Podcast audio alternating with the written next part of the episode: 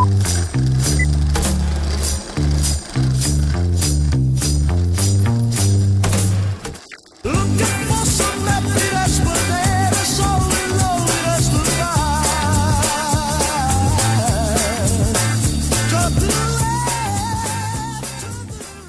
Bentornati amici radioascoltatori, ma soprattutto bentornati a voi amici cinefili appassionati del grande schermo ad una nuovissima puntata di Fotogrammi. Siamo giunti alla quarta stagione e questa è la seconda puntata. Rullo di tamburi. Allora ragazzi, oramai siamo contentissimi di poter passare tutte le settimane in compagnia questo martedì per consigliarvi sempre delle piccole perle cinematografiche Oggi abbiamo voluto diciamo, esplorare un po' altre piattaforme di cui diciamo, l'anno scorso non vi abbiamo parlato, raccomandato molti film. È una piattaforma che sta raccogliendo un gran numero di seguaci e si tratta di Mubi. Ora non stiamo facendo nessuna sponsorizzazione, ci mancherebbe pure, però questa è la piattaforma adatta ad ogni tipo di cinefilo, da quello più appassionato incallito che vuole i film particolari, introvabili, d'autore, d'essè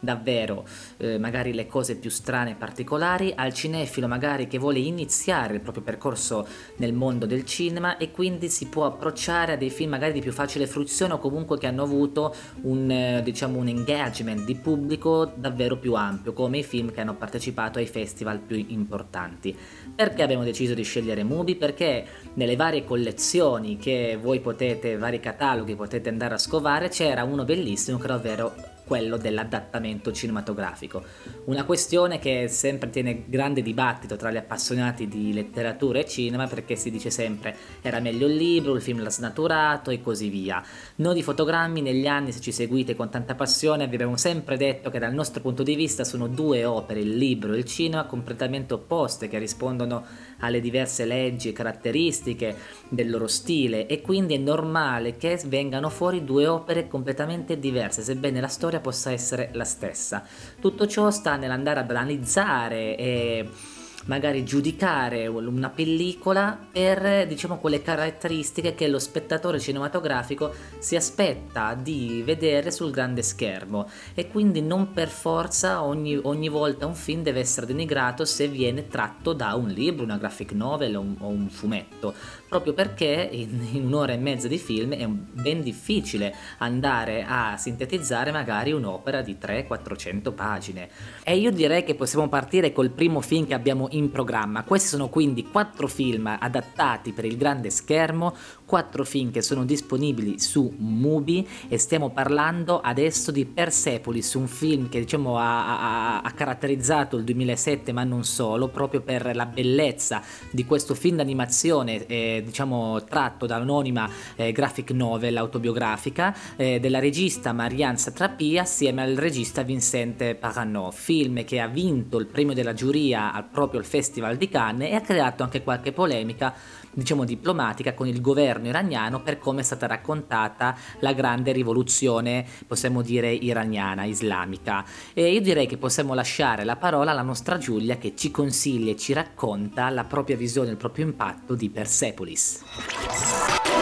And the Oscar goes and the Oscar goes to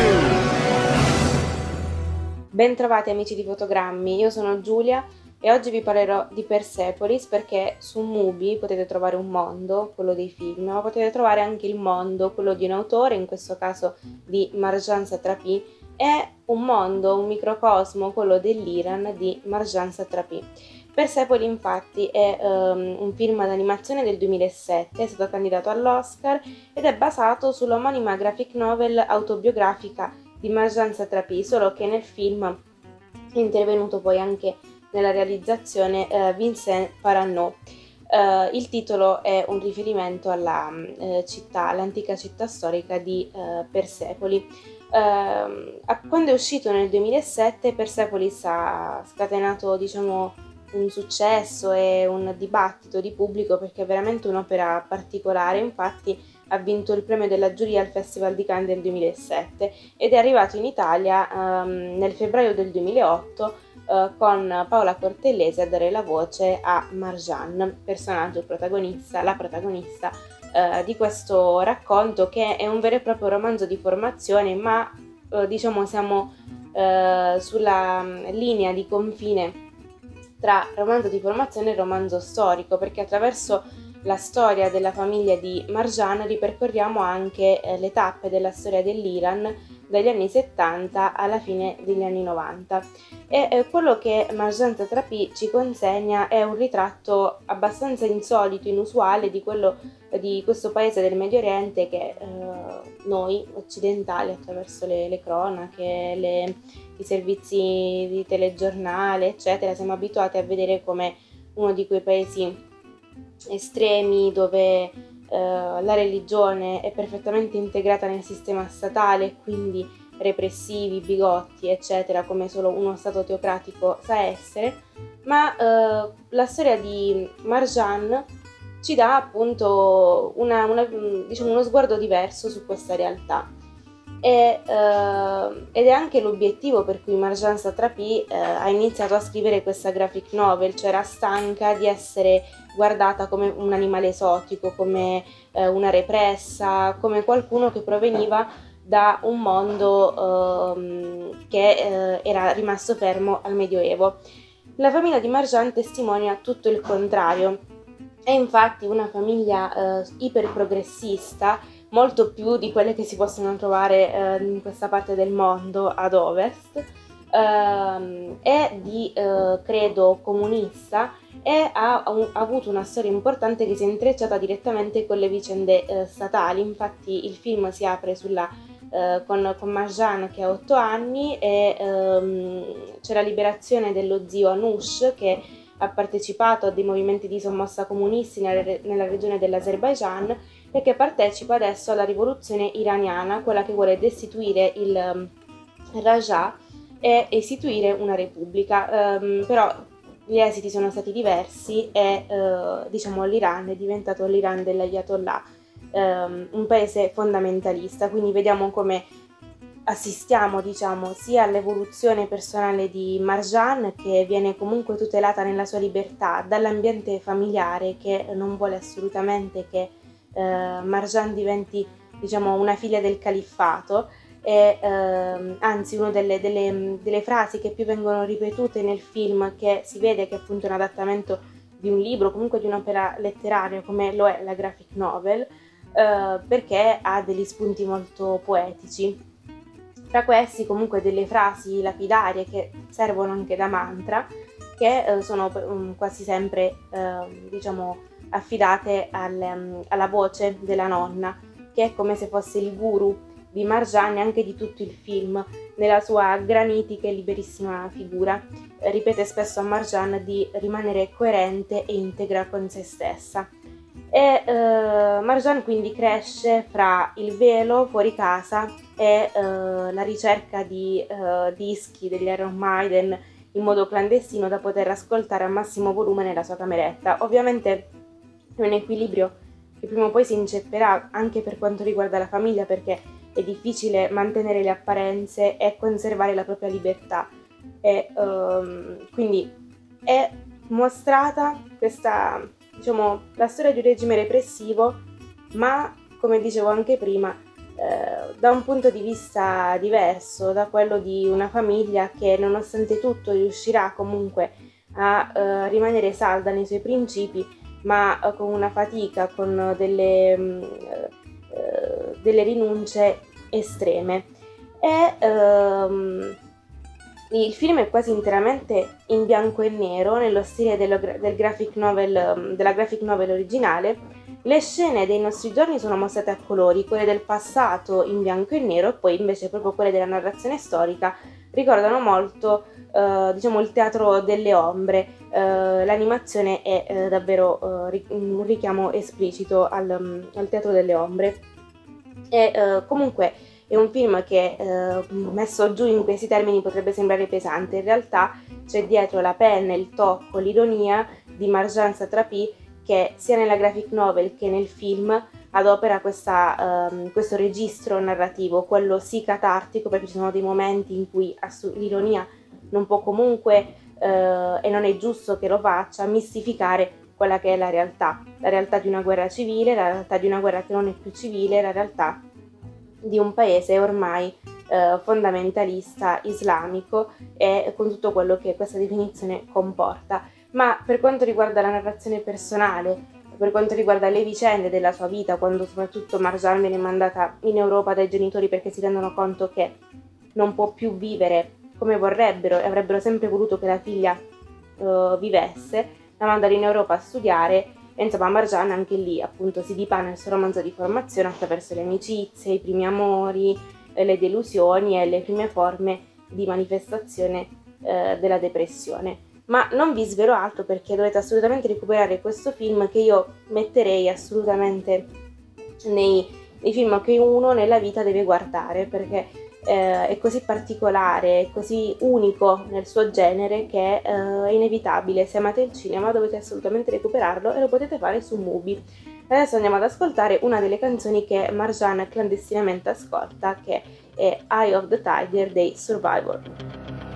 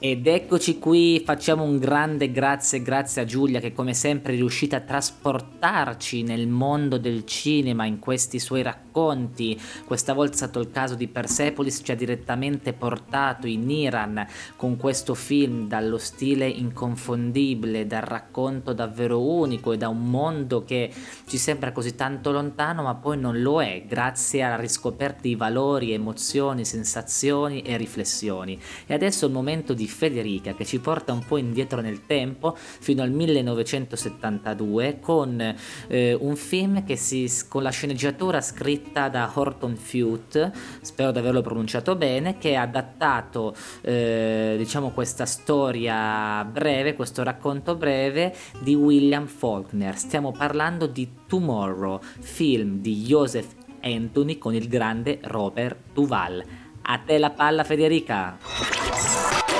And the Oscar goes. And the Oscar goes to.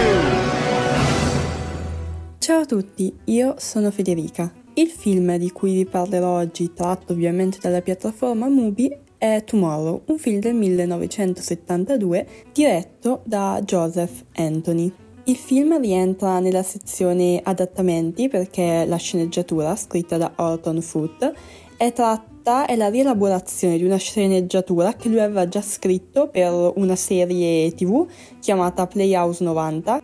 o meglio Playhouse 19, a sua volta basata sul racconto degli anni 40 scritto da William Faulkner, che è uno scrittore americano anche premio Nobel. Il film, girato in bianco e nero, inizia con un flashback. Siamo infatti in quella che sembra essere una sorta di tribunale in cui si sta discutendo della colpevolezza di un uomo. E il nostro protagonista, appunto Jackson Fentry, dichiara che lui non, non riesce a dichiarare, a considerare quest'uomo innocente. Da qui inizia il flashback che occupa praticamente l'intero film. Il protagonista Jackson Fentry è Robert Duval che sicuramente conoscerete, eh, attore che ha vinto il premio Oscar per l'interpretazione nel film Tender Mercies, ma che ha recitato anche in una miriade di altri film, per citarne alcuni. Abbiamo ad esempio Il Padrino, Apocalypse Now, uh, Quinto Potere. E uh, piccola diciamo curiosità, Robert Duval considera diciamo questo film, ovvero Tomorrow, uno dei, film, uno dei suoi film preferiti in cui appunto ha, ha preso parte. Il film inizialmente potrebbe sembrare un po' lento e diciamo potrebbe volerci un po' prima di sentirsi appunto coinvolti nella trama, o almeno per me è stato così. Probabilmente in, in parte questo è dovuto alla semplicità con cui è girato, una semplicità a cui magari oggi non siamo più tanto abituati, e in parte probabilmente è dovuto anche alla, alla sceneggiatura, alle battute che, tavol- che talvolta sembrano recitate e scritte in maniera molto più teatrale piuttosto che cinematografica. Ma basta poi in realtà continuare poco nella visione per sentirsi completamente coinvolti nella storia e in quella che è anche l'intensità emozionale che questo film eh, porta con sé. Il protagonista, Mr. Fentry, vive una vita ripetitiva fatta di lavoro, una vita che appare completamente piatta se non senza scopo. Finché un giorno, non, mentre appunto sta camminando, vede questa ragazza svenuta per terra. Questa ragazza è appunto la seconda protagonista del film, ovvero Sara. È una donna incinta che è stata abbandonata dal marito. E così Mr. Fentry uh, la accoglie in casa sua e si occupa di lei. Mr. Fentry inizia a sviluppare per questa donna un'attrazione, un amore. Un amore che è espresso principalmente attraverso il sentimento della tenerezza, del volersi prendere cura dell'altra persona. È quello che definirei proprio un amore d'altri tempi. Questo perché è sì un amore basato sulla tenerezza, ma rimane sempre quella sorta di distacco formale fra i due personaggi che per lungo tempo continuano comunque a chiamarsi signore e signora. Sara è una donna solare, allegra, che ama stare all'aria aperta, ama la natura e riempie la casa e la vita del protagonista di gioia. Il regista um, nelle, in questo film è in grado appunto di catturare perfettamente quella che è l'atmosfera abbastanza solitaria di, questa, di quest'uomo che vive in questa comunità appunto rurale, uh, ponendo grande, grande, attenzione soprattutto a quelli che sono gli eventi, uh, i fenomeni naturali che scandiscono appunto il tempo che passa. La musica è pressoché assente, talvolta troviamo una bassa musica di atmosfera o molto spesso abbiamo delle canzoni cantate proprio dalla protagonista che contribuiscono a creare questo clima nostalgico. In realtà infatti nonostante i numerosi momenti di tenerezza, di gioia, uh, vi è una sorta di nostalgia che pervade tutto il film e che talvolta risulta anche abbastanza invadente, pesante e ci fa appunto presagire un qualche tipo di evento negativo che però sembra non arrivare, finché appunto non si arriva alla fine del film, dove invece vi saranno un susseguirsi di continue tragedie. La parabola del film si conclude quando appunto si ritorna alle prime scene che abbiamo visto, quindi a prima del flashback. Qui comprendiamo ancora una volta che vi è stata un'altra ulteriore tragedia che ha caratterizzato la vita del protagonista. Allo stesso tempo però una voce narrante ci ricorda la bontà d'animo, l'amore di quest'uomo e nonostante potesse apparire un po' burbero e anche con qualche magari difficoltà a mostrare i propri sentimenti, è in realtà una persona che avrebbe avuto moltissimo amore da dare agli altri. Come avrete capito il film mi è piaciuto molto, quindi assolutamente consigliato e appunto vi consiglio di non soffermarvi ai primi minuti di visione ma di sforzarvi di andare oltre perché poi sicuramente vi prenderà tantissimo. La canzone che ho scelto è una canzone d'amore, una canzone d'amore molto famosa e molto tenera ed è Put Your Head on My Shoulder di Paul Hanka.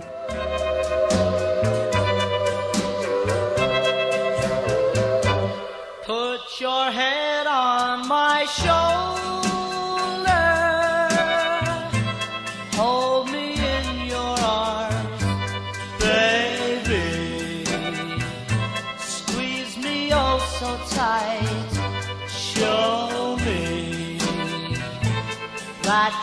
love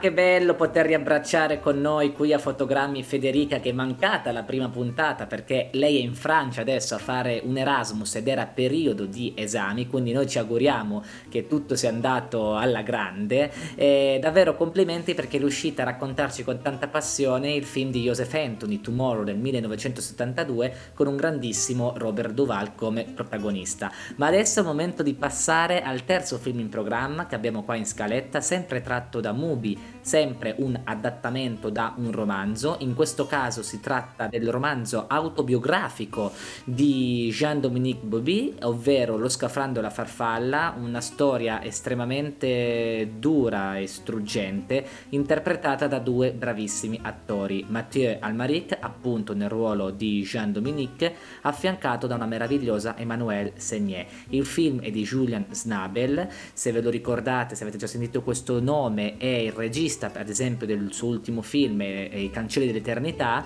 il film su Vincent Van Gogh che ha fatto vincere al Festival di Venezia la Coppa Volpi a William Defoe. Il film è stato presentato nel 2007, quindi stesso anno di Persepolis al Festival di Cannes, quindi Persepolis, facciamo giusto un remind, ha vinto il premio della giuria, questo film invece si è aggiudicato il premio per la miglior regia nella sessantesima edizione del Festival di Cannes. E io quindi non vi vorrei svegliare nient'altro altro riguardo a questo bellissimo film e lascio la parola al nostro Mattia. And the Oscar goes. And the Oscar goes to.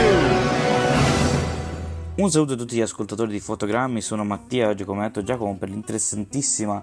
eh, idea che abbiamo avuto per questa puntata, ovvero dell'attingere a piene mani dalla categoria adattamenti che si può trovare su questo eh, servizio molto interessante come, come Mubi, vi vado a parlare appunto di un film che si può trovare sulla piattaforma, ovvero Lo scafandro e la farfalla, film eh, drammatico biografico del 2007 francese diretto da Julien Schnabel e basato a sua volta sull'autobiografia omonima di Jean-Dominique Babi uscita nel 1997.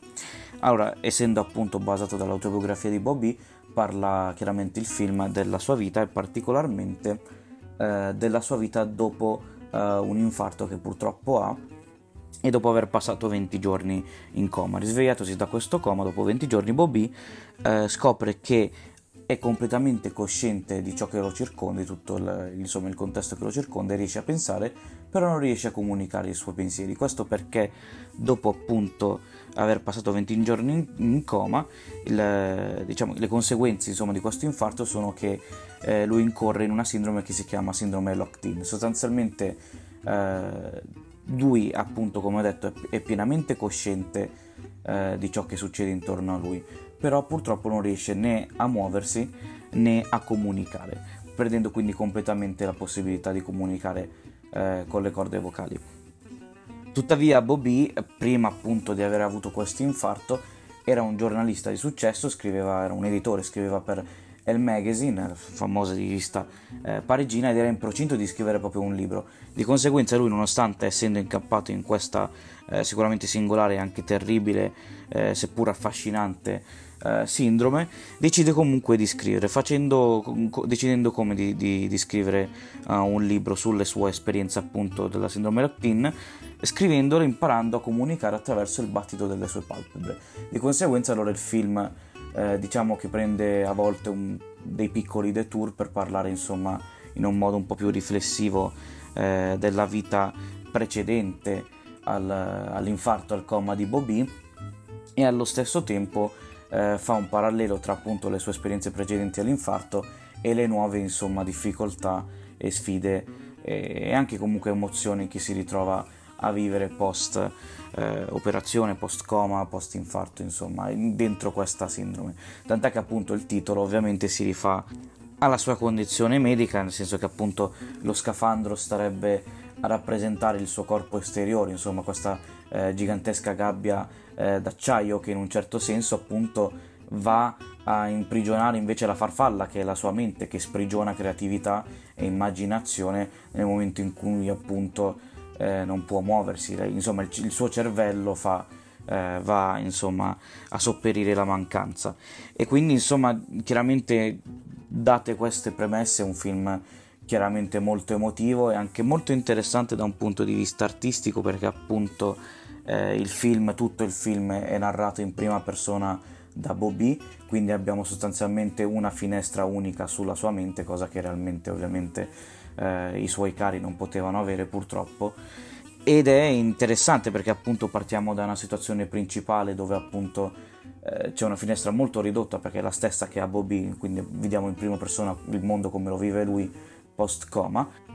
proprio anche da un punto di vista eh, di, di, inquadrature, insomma Bobby per la prima parte del film non lo vediamo proprio mai direttamente come personaggio, fino ad avere appunto a un rimensionamento stesso eh, della nostra eh, percezione, della percezione dello spettatore riguardo a Bobby persona. Infatti, a un certo punto appunto, si, rimedios- si ridimensionerà anche da un punto di vista visivo il film, mostrando finalmente Bobby eh, da fuori. Tra l'altro, magistrale interpretazione qua di Matteo Almaric, ma soprattutto di Emmanuel Seigner. Nei panni di Céline, ovvero l'ex fidanzata del protagonista Jean-Dominique e anche madre dei suoi figli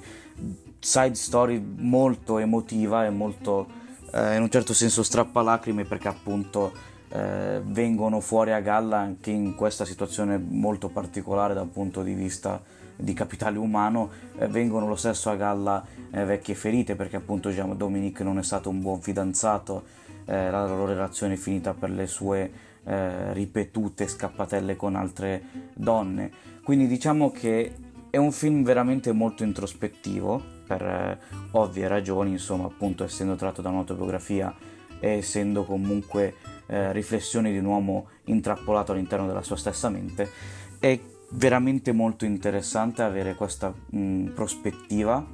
eh, è sicuramente una, un tesoro unico il fatto che una persona come Bobby sia riuscita da una condizione così terribile a comunicare lo stesso e scriverci, lasciarci un gran bel libro e di conseguenza gran, un gran bel adattamento che appunto potete trovare su Mubi. Io vi lascio quindi eh, fatto insomma questo piccolo excursus sul film con l'ultima canzone che possiamo trovare eh, licenziata all'interno del, del film e che di conseguenza introduce anche i crediti. Vi sto parlando di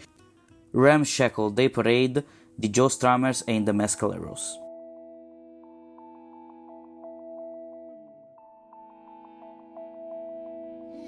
The drums.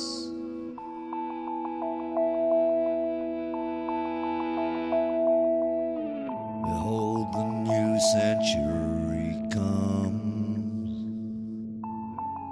Was it all the unfeminine presidents and their busy wives? Or did Manhattan crumble?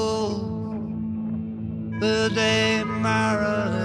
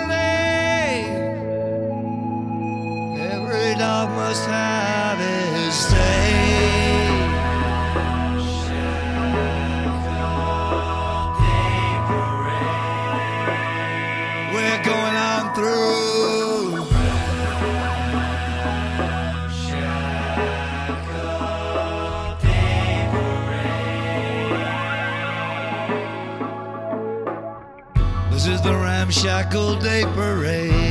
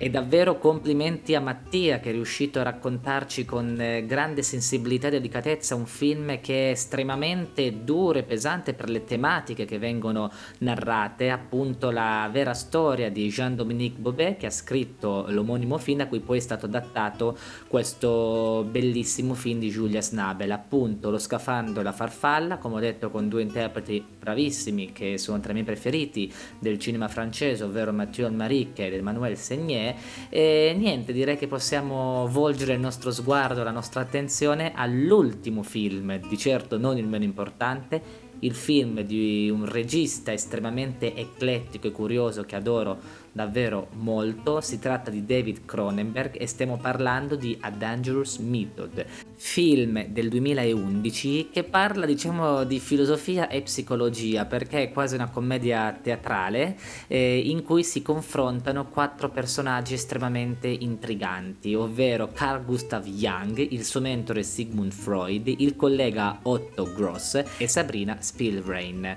interpretati da quattro meravigliosi interpreti Vigo Mortensen nel ruolo di Sigmund Freud, Keira Knightley nel ruolo di Sabina Spielrein, e Michael Fassbender nel ruolo di Carl Gustav Jung e Vincent Cassel nel ruolo di Otto Gross. E io lascio la parola al nostro Salvatore.